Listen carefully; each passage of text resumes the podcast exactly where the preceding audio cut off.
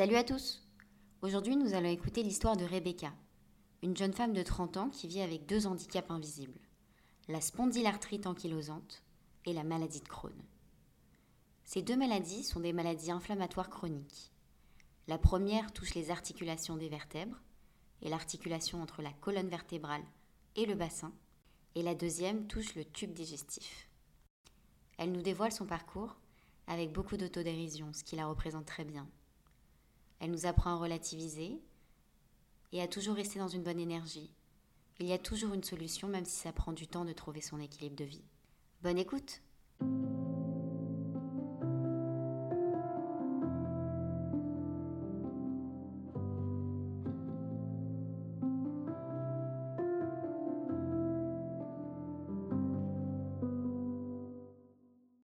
Bonjour, je m'appelle Rebecca, j'ai 30 ans, je suis directrice marketing et passionnée par le secteur des vins et spiritueux. Je vis depuis plus de 20 ans avec un, puis un deuxième handicap invisible, la spondylarthrite ankylosante et une maladie de Crohn. Et aujourd'hui, je vais vous raconter mon histoire. Faisons un retour dans le passé. J'ai 8 ans. Ça fait 3 ans que je suis dingue d'un sport que je pratique, le taekwondo. Et oui, j'étais fan de Buffy contre les vampires et après quelques recherches, le sport que pratiquait Sarah Michel Gillard était du taekwondo. Pendant les séances, j'ai des douleurs au talon d'Achille qui se déclarent. Et puis au bout d'un moment, mon coach me fait voir un médecin du sport. Finalement, cette douleur commençait un peu à alerter car c'est un des signes. J'entends ce mot spondylarthrite, mais c'était pas clair encore. Les années sont passées, la douleur du talon est passée, et c'est à 13 ans, lorsque je suis en colonie de vacances un été, que là c'est mon bassin qui me fait souffrir. Et je me souviens d'un été où je pouvais pas profiter comme les autres étés de, des activités, etc. Des années de suspicion. Et qui dit suspicion dit pas de traitement, car pas de diagnostic. Des années où j'ai entendu parler de cette maladie, la spondylarthrite ankylosante. Mais seuls les symptômes parlaient. Je n'ai pas le gène HLA-B27, et on ne voit rien à l'imagerie. Je vis donc avec des douleurs quotidiennes. Je peux mettre jusqu'à deux heures à me lever. Et donc j'étais toujours en train d'anticiper des réveils euh, parfois très tôt, en fonction des, signes de mon corps, euh, pour être debout et être euh, à l'école à l'heure ou à la fac à l'heure. Mes os me font mal tout le long de la colonne vertébrale. Mon bassin est bloqué. Mon coccyx me fait hurler de douleur. Je ressens encore ces sortes de sciatiques où mes jambes étaient tellement douloureuses que poser un pied au sol était mission impossible. C'est des zones très sensibles pour la spondylarthrite ankylosante, surtout quand elle est axiale. Et on cherchait désespérément à ce moment-là un signe au niveau des sacroiliaques, qu'une sacroiliite sorte. Mais ça venait pas. Et euh, j'avais même parfois des crises euh, où mon thorax me semblait tellement verrouillé que j'avais mal en respirant. J'ai parfois donc été alitée des longs jours à attendre que la crise passe. On dit que ces maladies sont en dents de scie. Parfois ça va et parfois ça ne va pas. Donc je devais faire ces fameuses IRM tous les deux ans pour vérifier où ça en était. Et ça peut vous paraître fou, mais j'attendais avec impatience que quelque chose sorte qu'on puisse me soigner et m'aider à atténuer mes douleurs. Certains rhumatologues ne me croyaient pas et me renvoyaient un peu à l'école. Façon de parler, évidemment, je ne, séchais pas les cours et euh, je ne prétextais pas d'avoir mal pour rester dans mon lit. C'était pas du tout que comme ça que j'ai vécu mon enfance. Ma mère m'a toujours levée et même en serrant les dents, j'y allais. Je reviens à un rendez-vous j'ai eu cette terrible sensation de passer pour une menteuse, et où le rhumatologue me faisait comprendre que je lui faisais perdre son temps. Il était presque agacé. Comment tenir psychologiquement? Franchement. Heureusement, ma mère m'a toujours cru, depuis le premier jour. On a toujours été toutes les deux. Mon père, si on peut le qualifier ainsi, est parti pendant la grossesse. En effet, Ma mère euh, avait été mariée quand elle avait à peu près 20 ans. Et ils n'ont pas eu, pu avoir d'enfants, enfin ils n'ont pas eu d'enfants avec son mari car euh, elle n'a pas réussi, elle a été diagnostiquée stérile Euh, c'était l'époque des, enfants sous distilbène, pour ceux qui connaissent. Et son époux est décédé quelques années plus tard. Les années sont passées, puis elle a rencontré quelqu'un qui, euh, sans que je sois voulu, a réussi à la mettre enceinte. Elle voulait à tout prix me garder, évidemment. Enfin, évidemment, je dis ça, mais disons qu'elle voulait être maman. Ce qui est fou dans cette histoire, c'est que elle l'a ressenti. Elle a ressenti qu'elle était enceinte. Quand elle raconte cette histoire, elle a appelé son gynécologue et elle disait euh, le lendemain, je suis enceinte. Il lui disait euh, non, vous n'êtes pas enceinte, vous connaissez votre dossier. J'en suis sûre. Et il s'avère que elle avait raison. Trois semaines plus tard, euh, elle prend son bain, il me semble. Et là, euh, du sang, fausse couche. La médecine n'étant pas autant précise, je dirais, qu'aujourd'hui, ils allaient procéder à une aspiration jusqu'au moment où euh, une sage-femme lui dit qu'il y a quelque chose. Ce quelque chose était moi. Et euh, finalement, pas eu d'aspiration. Et malgré une grossesse euh, compliquée, bah, je suis arrivée. Donc ça a toujours été ma mère et moi. Et ça a toujours été uniquement toutes les deux. Nous deux dans les bons moments, car croyez-moi, il y en a énormément. Et aussi dans les mauvais moments. Même lorsque je suis hospitalisée, elle vient midi et soir. Quand elle travaille pas, elle passe la journée avec moi. Elle va illuminer toujours ces moments, qui sont de base, soyons clairs, vraiment pas très fun. Je pense que si des parents m'écoutent savent à quel point élever un enfant en souffrance n'est pas simple et à quel point vous êtes les premiers à souffrir. Et nous les enfants, on s'en rend compte tellement tard. Qu'est-ce qu'on peut se plaindre auprès de nos parents, ceux qui nous voient au quotidien et qui vivent avec nous tout, la vie, les rendez-vous, médicaux ou autres, l'école, les activités, les études, puis la suite, bref, tout. Ma mère dit de moi que je suis exceptionnelle, fantastique. Et elle m'admire.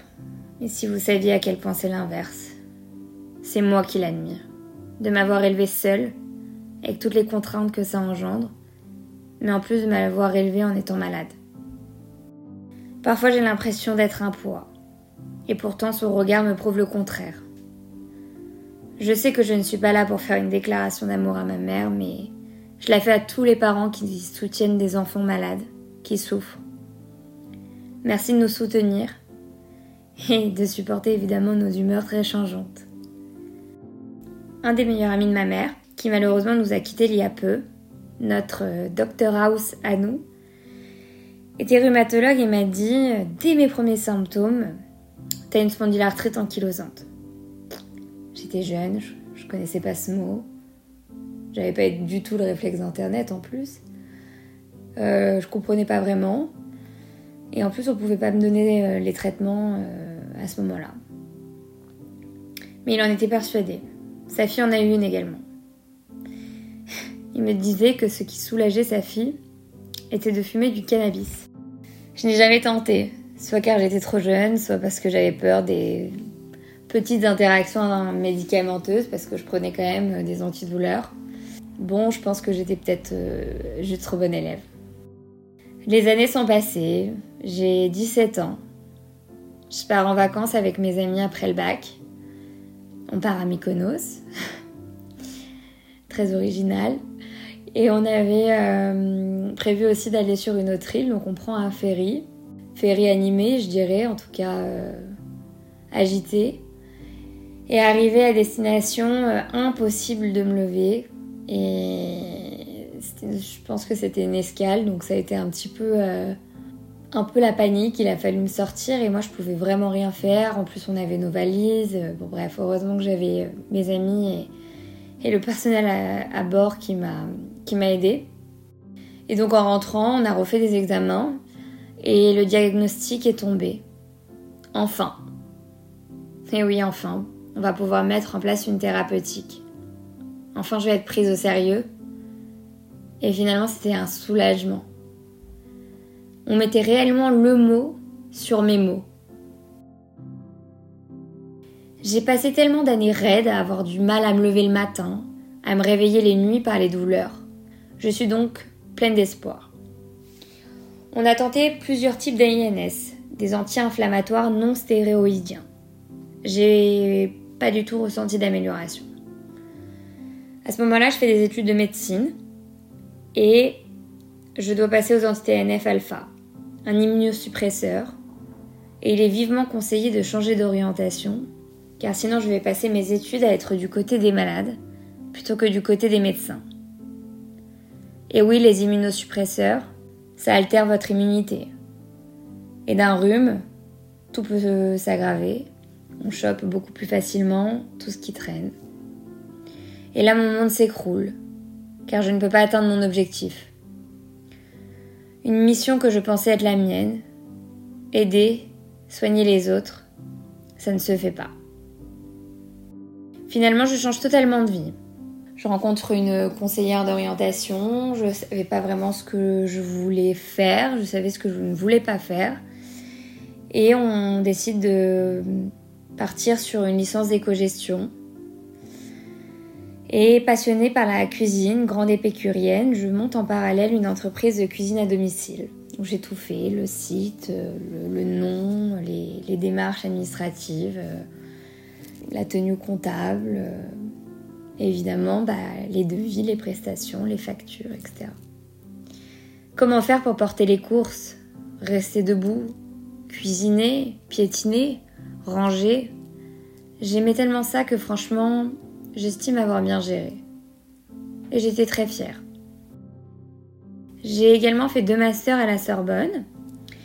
Et en parallèle de, cette fin d'études et euh, pendant ma première année de travail, j'ai passé également des, diplômes dans le secteur euh, du vin et des spiritueux. Entre mes 18 et mes 26 ans, j'ai tenté plusieurs anti-TNF. En fait, quand on commence une molécule, que ce soit à l'époque les AINS ou là les anti-TNF, il faut toujours essayer au moins 3 mois pour avoir un recul si ça fonctionne ou ça fonctionne pas. Bon, ça ne marchait pas sur moi. Et c'est en 2020 malgré les traitements, que je sors une maladie de Crohn. J'étais un peu un cas unique à ce moment-là, car sortir une maladie de Crohn sous ces traitements, qui sont également prescrits pour cette maladie, fallait le faire. Et je l'ai fait. C'est vrai que mon gastro me disait, bon, euh, avec tous les anti-inflammatoires que tu as pu euh, prendre euh, pendant toutes ces années, il se peut que ça se soit un peu abîmé, etc. Mais, mais je le sentais pas préoccupé.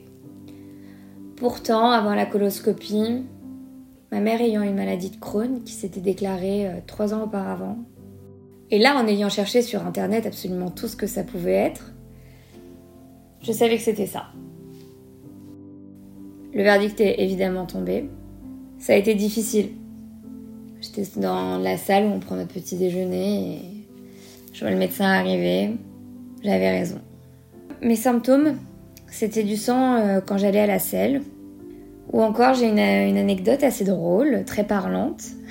Je suis avec mon ami d'enfance et sa mère sur l'autoroute et j'ai des bouffées de chaleur. Il faut vraiment que j'aille aux toilettes. Je pense que peu importe qui écoute, connaît cette sensation de l'urgence d'aller aux toilettes, que ce soit une gastro violente ou autre. Je pense qu'on a tous vécu ça. Sauf qu'à ce moment-là, je suis sur l'autoroute. Je n'ai absolument pas d'issue possible, si ce n'est que de s'arrêter, ce qu'on a fait. Je suis sortie ni une ni deux de cette voiture. On a essayé de me cacher désespérément, en tout cas avec la voiture, par la mère de mon ami, mon ami qui elle était morte de rire, pendant que j'étais littéralement en train de faire caca sur l'autoroute. Je me souviens parfaitement de la sensation que j'ai ressentie. Je regardais mon ami qui rigolait, mais euh, réellement rigolait, vraiment c'était fou rire. Sa mère qui essayait désespérément en mettant les bras, euh, en ouvrant les bras grands, de me cacher, ce qui ne servait absolument à rien, pour les voitures qui passaient évidemment. Et c'était à la fois drôle complètement improbable. Je ne pensais pas qu'en prenant la route, j'allais très bien me dire que j'allais marquer l'histoire. Et surtout tellement gênant. Et oui, la maladie de Crohn est loin d'être une maladie glamour. Mais on apprend à rire de presque tout. Ça a permis de montrer l'échec thérapeutique des anti-TNF sur moi et de reprendre mon dossier à zéro. Le professeur de gastro qui me suit a donné un réel nouveau souffle à mon rhumatologue qui ne savait plus trop quoi faire. Je me souviens qu'il m'avait promis de, me rendre ma jeunesse et euh, il n'y arrivait pas. J'étais un des deux seuls cas euh, parmi toute sa patientèle qu'il n'arrivait pas à, gérer, à soulager. Nous avons donc décidé de faire euh, un essai d'une autre classe thérapeutique, appelée les anti-interleukines, un autre type d'immunosuppresseur, qui a eu tout de suite un excellent effet sur Crohn, comme si cette maladie en fait a été euh, juste un passage. Mais par contre pas du tout sur mes os. On a donc mis en place plusieurs euh, combinaisons de médicaments de différents types d'immunosuppresseurs, euh, des combinaisons de différentes molécules, voilà, des bithérapies différentes. Les inhibiteurs de JAK, dits anti-JAK, sont sortis en 2022 et compte tenu de mon état, je souffrais encore beaucoup au niveau des os, nous avons décidé en mars d'essayer une de ces molécules. Et là, j'ai vu une réelle amélioration. Une première. C'était fou. C'est comme si j'étais euh, tout d'un coup dans un corps qui n'était pas le mien, ou en tout cas qui était nouveau. Malheureusement, mon système immunitaire n'a pas du tout suivi. Je suis tombée beaucoup malade. J'ai été hospitalisée de nombreuses fois pour des bactéries qui ont malheureusement parfois été euh, des bactéries mortelles pour les personnes euh, immunodéprimées. On a donc changé de molécule d'anti-jack. Un anti-jack, mais une autre molécule. Pour la spondylarthrite ankylosante et on a remis un anti-interleukine pour Crohn. Je vois aussi un professeur d'infectiologie depuis peu pour éviter ces épisodes infectieux qui m'ont obligé à être hospitalisée et qui ont été terribles pour moi. Je peux dire avoir fait une dépression réactionnelle. J'étais tellement en colère, en colère face à cette injustice. Pourquoi je suis malade? Pourquoi je suis tout le temps à l'hôpital? Pourquoi je souffre? Pourquoi je suis fatiguée? J'étais réellement en colère contre tout. Quand on est aussi souvent à l'hôpital, on est en arrêt maladie. On ne peut rien faire et les journées sont si longues. Ah bah oui, ce n'est pas les vacances. Entre les prises de sang à parfois 5h, 5h30 du matin, on est au réveil avec hop la lumière pour pouvoir bien piquer, euh, les constantes qu'on vient nous prendre trois fois par jour, les horaires de repas imposés, les allers-retours de médecins internes, externes, aides-soignants, infirmiers, bref. Je connais toute la collection des hôpitaux de Paris. Mais malgré tous ces moments difficiles, que je ne souhaite à personne, je remercie du plus profond de moi le personnel soignant qui donne une telle énergie pour que nos séjours ne se passent pas trop mal. Vos métiers sont tellement précieux et si peu reconnus. Avec toutes mes péripéties, il est vrai que je prends beaucoup de médicaments. Deux immunosuppresseurs. Une piqûre de Stellara tous les deux mois, qui est mon anti-interleukine, et tous les jours mon anti-jack appelé JCLK. Les anti-TNF et les anti-interleukines se prennent euh, sous forme de piqûres, soit avec une seringue, soit un stylo. Et les anti-jack, par contre, c'est en péros, euh, c'est des comprimés. En plus, je prends euh, un antidouleur puissant, le tramadol, qui est un dérivé morphinique. Je le prends pas forcément tous les jours. Parfois, j'en prends beaucoup, parfois, j'en prends pas. Je dose, je gère par rapport, à, par aux signes, à mon corps. Pareil pour la INS, le Celebrex, que Crohn supporte très bien. Je prends tous les jours des antidépresseurs et parfois des aides pour dormir. Bref, tout un cocktail. Et avec ça, je suis euh, debout quasiment tous les jours. J'ai un merveilleux kinésithérapeute qui me suit depuis des années et a suivi de près tous les changements ma curiosité et surtout mon exigence face à ces différents traitements. Il fallait que ça marche, que je vive comme une adolescente ou une jeune femme comme les gens autour de moi. Il trouve que j'ai transposé cette exigence dans ma vie de tous les jours et dans tout ce que je fais, que ce soit dans mes différents boulots ou encore dans mes relations sociales. Je le vois toutes les semaines et je ne peux pas me passer de ses soins. Trouver un kiné adapté à vos pathologies, c'est un réel must. Je pense justement que tout est une histoire d'équilibre et qu'il faut être à l'écoute de chaque signe, à l'écoute euh, de notre corps. Je garde en tête une image dont m'a parlé mon rhumatologue. Je suis assise sur un tabouret à trois pieds. Le premier pied, c'est la thérapeutique. Ça va être tous les médicaments que vont mettre en place tous mes différents médecins, euh, en relation évidemment les uns avec les autres, pour euh, faire en sorte que la maladie ne s'aggrave pas et qu'elle se mette quasiment, j'espère, un jour en sommeil et que je souffle le moins possible. Les muscles sont mon deuxième pied. Parce que la spondylarthrite étant une maladie qui touche les os, il faut avoir des muscles qui viennent les soutenir par du sport, que j'avais dû arrêter mais que j'ai pu reprendre. Toujours du taekwondo. Et la kiné aide également énormément pour faire travailler la souplesse des articulations. Le troisième pied, c'est le moral. Et ça passe par tout. Le pro, le perso, et donc un suivi psy super méga adapté. Si un de mes pieds n'est pas stable, eh ben mon tabouret va tomber. Et donc moi aussi. Et je pense que chacun a son tabouret à trois pieds. Il faut juste les identifier. Alors j'essaye euh, d'avoir toujours en tête cette image et de m'entourer de gens bienveillants au travail, dans ma vie amoureuse et évidemment avec mes amis, ma famille. Je me fais aider par un, psychiatre exceptionnel euh, une à deux fois par mois. J'ai essayé aussi pas mal de médecine alternative. Concernant mon psychiatre, ça fait plus de dix ans que je le vois. Euh, j'en ai essayé plusieurs avant. Euh, j'avais quelqu'un de bien, petite jusqu'à mes 12 ans. Et elle est partie à la retraite. Et puis finalement, j'ai rencontré il y a 10 ou 15 ans ce, psychiatre qui a aujourd'hui également une spondylarthrite ankylosante et qui est suivi par le même rhumatologue que moi. On a beaucoup de points communs. Quand j'ai commencé les séances avec lui, on avait en commun notre vétérinaire. Et un jour, il m'a dit Rebecca, tu vas rire. J'ai aussi une spondylarthrite ankylosante. Franchement, j'ai pas du tout rigolé parce que c'est pas marrant. J'ai toujours eu du mal à m'écouter. Et il m'accompagne jusqu'à parfois me faire un arrêt de travail pour que je prenne soin de moi que je me repose. Je crois que c'est un des seuls qui arrive à me faire prendre une pause. Parmi les différentes médecines alternatives que j'ai tentées, j'ai vécu des expériences incroyables. Comme avec un éthiomédecin, c'était un, un ostéopathe qui a fait des formations en plus pour faire de l'éthiomédecine. C'est une connexion entre le corps et l'esprit. Et j'ai eu aussi des expériences euh, complètement alambiquées, et surtout pas du tout efficace, mais c'est pas grave, faut essayer. Par exemple, je ne suis pas du tout sensible à l'hypnose. Il faudrait que j'en fasse beaucoup pour y arriver, car euh, je ne pense ne pas savoir lâcher prise.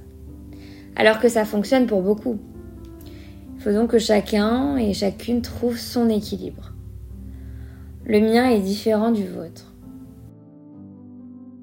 Et si on parlait de ma vie amoureuse?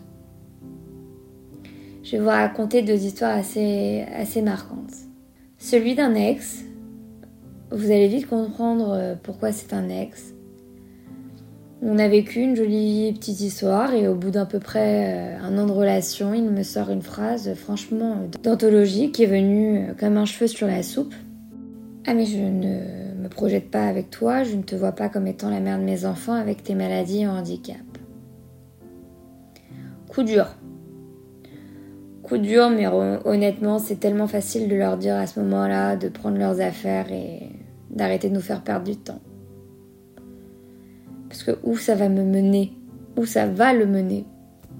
Ça me fait d'ailleurs penser à des forums, des groupes en ligne sur ces maladies dites silencieuses, où j'ai lu une fois un commentaire d'une femme demandant de l'aide parce que son chéri l'a menacé de partir car ne supportait plus de la voir souffrir. S'il vous plaît, fuyez ces gens. À l'opposé, j'ai vécu une autre histoire. Euh, c'était tout autre chose. Je crois que je projetais une sorte de force par ce passé euh, avec une famille aussi compliquée, par ces, maladies, par euh, beaucoup d'obstacles.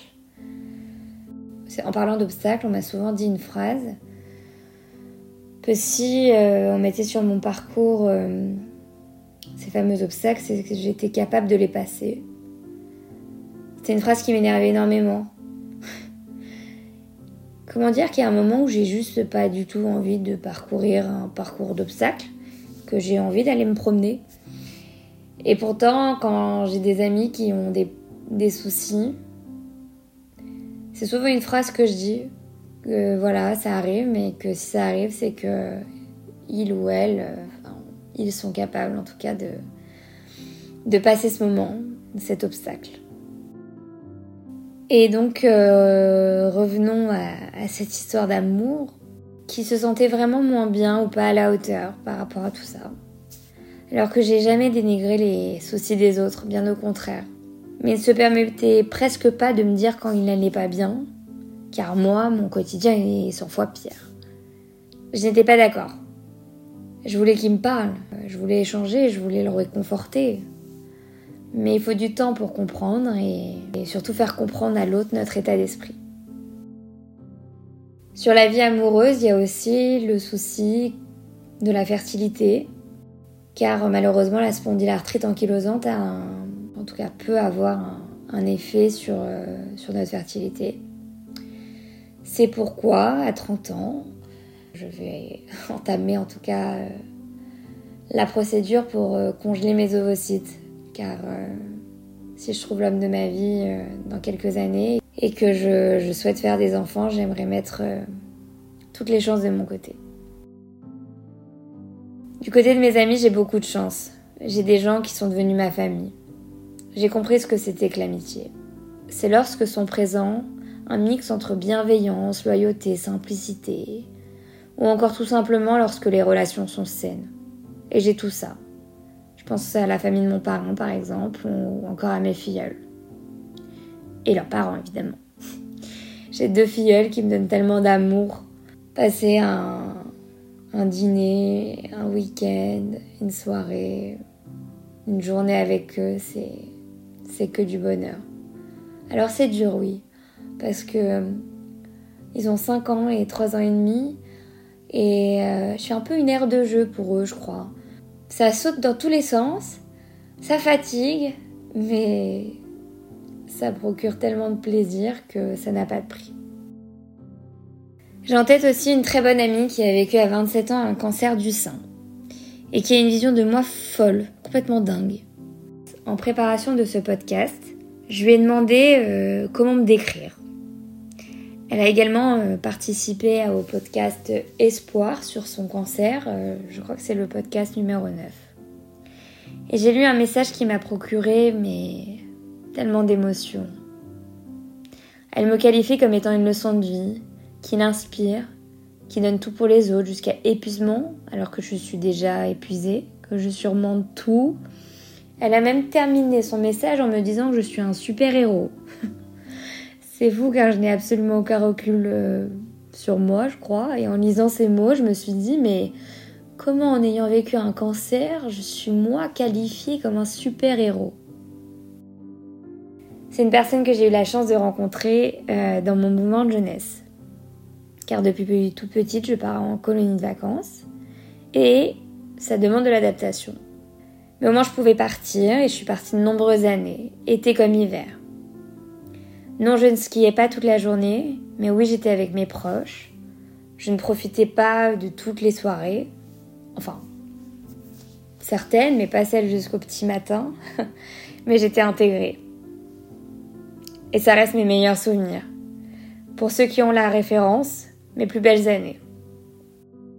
Je pouvais aussi vous raconter euh, une fois, on est euh, en août, j'ai 20 ans, on fait ce voyage mythique, celui du Canada, qui existe depuis 1980, que l'association propose deux fois par an.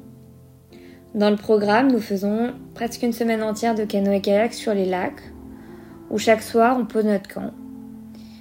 C'est des lacs qui sont bordés par des plages et, forêts. C'est, complètement paradisiaque, le lieu idéal pour une totale déconnexion.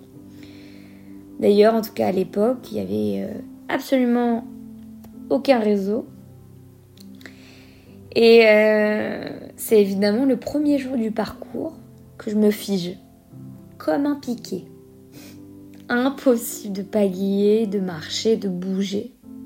Le directeur de l'association, qui fait ce séjour deux fois par an depuis donc euh, plus de 40 ans, me décrit comme ça, figé, et dès qu'il parle de cette fameuse, euh, de cette, fameuse expédition qui a été très difficile, parce qu'on a eu une météo euh, terrible, franchement, vent, de face, pluie, etc. Il, a ce côté-là où il dit bah, on avait Rebecca avec nous. bah, J'étais tellement bien entourée de mon meilleur ami qui on s'est occupé de moi. Parce que sinon, dans ces cas-là, on prévoit souvent un rapatriement. Et j'ai eu tellement de chance. On s'est occupé de moi et j'ai pu profiter du voyage dans son intégralité. Comme quoi, je vous ai dit, hein, l'entourage c'est important. Côté boulot, lors de ma première visite médicale auprès de la médecine du travail, j'ai environ 23 ans, on me conseille de passer RQTH, reconnaissance en tant que qualité de travailleur handicapé. Handicapé. Ah bah non. Non, non, je suis pas handicapée. Je n'acceptais pas du tout le terme parce que le logo du handicap, c'est quelqu'un en fauteuil roulant. Et je ne suis pas en fauteuil roulant. Donc je ne suis pas handicapée. Jusqu'au jour où mon psychiatre m'a expliqué d'où ça venait. Je crois que ça vient des, courses de chevaux, ou en tout cas euh, un sport, où les départs étaient réglés pour que chaque cheval ait la même chance d'arriver sur la ligne d'arrivée. Et j'ai tout de suite eu un déclic pour pouvoir arriver en fait à, mes fins dans de meilleures conditions. Donc j'ai mis en place, enfin j'ai fait un dossier auprès de la MDPH, qui est euh, l'organisme qui euh, permet d'avoir ou non ces qualifications, les, cartes, euh, handicapées, etc. Faut pas être pressé. Euh, moi, je crois que ça avait pris entre 9 et 11 mois. Mais j'ai eu le, statut RQTH et j'ai eu la carte euh, handicapée prioritaire, personne à mobilité réduite, pour donner les bons termes. Et j'ai pu mettre ensuite un, mobilier ergonomique chez moi et au travail. Et mon rhumatologue m'a également euh, imposé du télétravail justement. Ce que je respecte euh, moyennement car j'adore être avec mes équipes. Et donc je me fais gronder, oui gronder, par ma mère toutes les semaines. Et à chaque rendez-vous par mes médecins qui à chaque fois me demandent euh, Vous respectez votre télétravail Rebecca? Je suis pas très bonne menteuse. Mais bon, ces aménagements me permettent quand même d'arriver à mes fins comme euh, toute personne euh, dite normale, malgré des, crises parfois, mais au moins je suis super bien installée. Un de mes collègues que j'ai connu il y a 7 ans et avec qui je travaille encore aujourd'hui m'a dit Si je te connaissais pas si bien, je ne penserais pas que tu es malade ou je penserais que tu es guéri. Je suis retournée dans cette entreprise où j'ai fait mes débuts donc j'avais changé, je suis revenue, j'ai passé plein d'entretiens pendant cette petite euh, vie euh, active. Et j'en profite pour vous dire que je, je dis à chaque entretien que j'ai un statut RQTH, que j'ai un besoin d'aménagement, que je suis, toujours transparente. Je montre une motivation, je montre qui je suis, je, suis vraiment égale à moi-même et je dis les choses. Parce que dans tous les cas, bah, je vais devoir le dire à un moment. Donc tant qu'à faire, je le dis dès le début, dès les premiers entretiens. Mon supérieur actuel qui m'a recruté, tout à fait au courant d'ailleurs de mes maladies, que je connaissais donc euh, euh, auparavant, qui me suit aussi sur Instagram, m'a dit euh, en plus d'être douée dans ce que tu fais, t'es une battante, t'amènes les gens avec toi. Être malade ne t'arrête pas et ton sourire quotidien est la preuve qu'on peut transformer ses faiblesses en force. Autant vous dire que j'ai directement accepté son offre. Enfin, j'ai un peu négocié, mais je savais que je voulais travailler avec lui et avec son équipe. Parce que c'est des gens comme ça qui, savent s'entourer et je savais que j'allais être entre de bonnes mains. C'est vrai que ces maladies ne se guérissent pas, mais on apprend à vivre avec et on fait tout pour stopper leur évolution. Je dirais que le plus difficile, c'est la fatigue. Parce qu'en fait, les douleurs, ça va paraître bizarre, mais on s'habitue, je crois.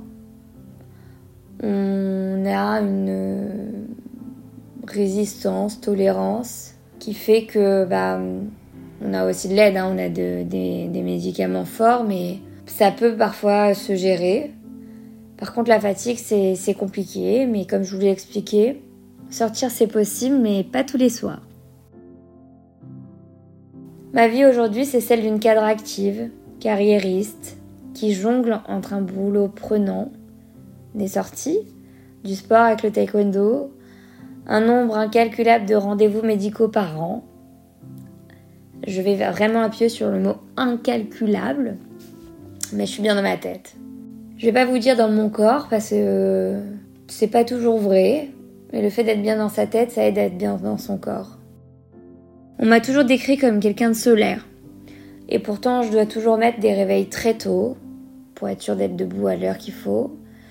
J'ai très régulièrement des moments de, de pic de douleur, plus difficilement gérables parfois, où là j'ai ma mâchoire qui se contracte et c'est un peu écrit sur, sur mon visage dans ces moments-là, tellement la douleur est, est intense.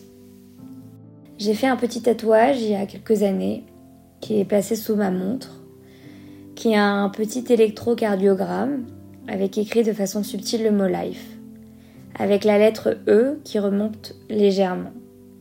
C'est un clin d'œil euh, à la santé, évidemment, à la vie, à ma vie. Quand on est au plus bas, on ne peut que remonter. Et je voulais que cette lettre E qui termine le tatouage soit celui d'une dynamique vers un sommet positif. Je n'ai pas pu être médecin et aider les autres, mais j'essaie de parler de ces fameux handicaps invisibles qui représentent 80% des handicaps régulièrement, ou en tout cas j'essaye, sur les réseaux sociaux, souvent par euh, mes stories Instagram, avec l'objectif de toujours dire que tout est possible. Pour beaucoup, c'est difficile de se faire comprendre. C'est pari presque impossible. Comment faire comprendre à quelqu'un quelque chose qu'il ne voit pas et ne vit pas? Je pense qu'il faut rester modéré tout en étant dans la pédagogie. Si je vous ai raconté mon histoire aujourd'hui, c'est pour vous montrer que malgré deux handicaps invisibles, j'avance j'ai des projets, je fais tout pour être épanouie, je rêve. On a toujours des moments up and down, c'est normal, je les accepte. Et pas besoin d'avoir une maladie d'ailleurs pour avoir des coups de mou. Je pense qu'il faut croire en nous, s'écouter et rappelez-vous que tout est possible. Merci à Rebecca pour ce témoignage. C'est vrai qu'elle est très solaire en vrai. Et vous l'avez sûrement ressenti en l'écoutant. C'est une battante, elle lâche rien et elle a beaucoup de mérite. Son secret? Une bonne organisation, un bon suivi et un super entourage. J'espère que ce récit pourra vous aider à voir la lumière dans le noir. Si vous souhaitez lui écrire et la suivre sur Instagram, son compte est Rebecca Sulitzer. Je vous mets tout ça en description. Merci d'avoir pris le temps d'écouter ce témoignage. Et si vous l'avez aimé et vous souhaitez m'encourager, n'oubliez pas de mettre des étoiles sur Spotify ou Apple Podcast ou à m'écrire sur mon compte Instagram Révèle ta lumière.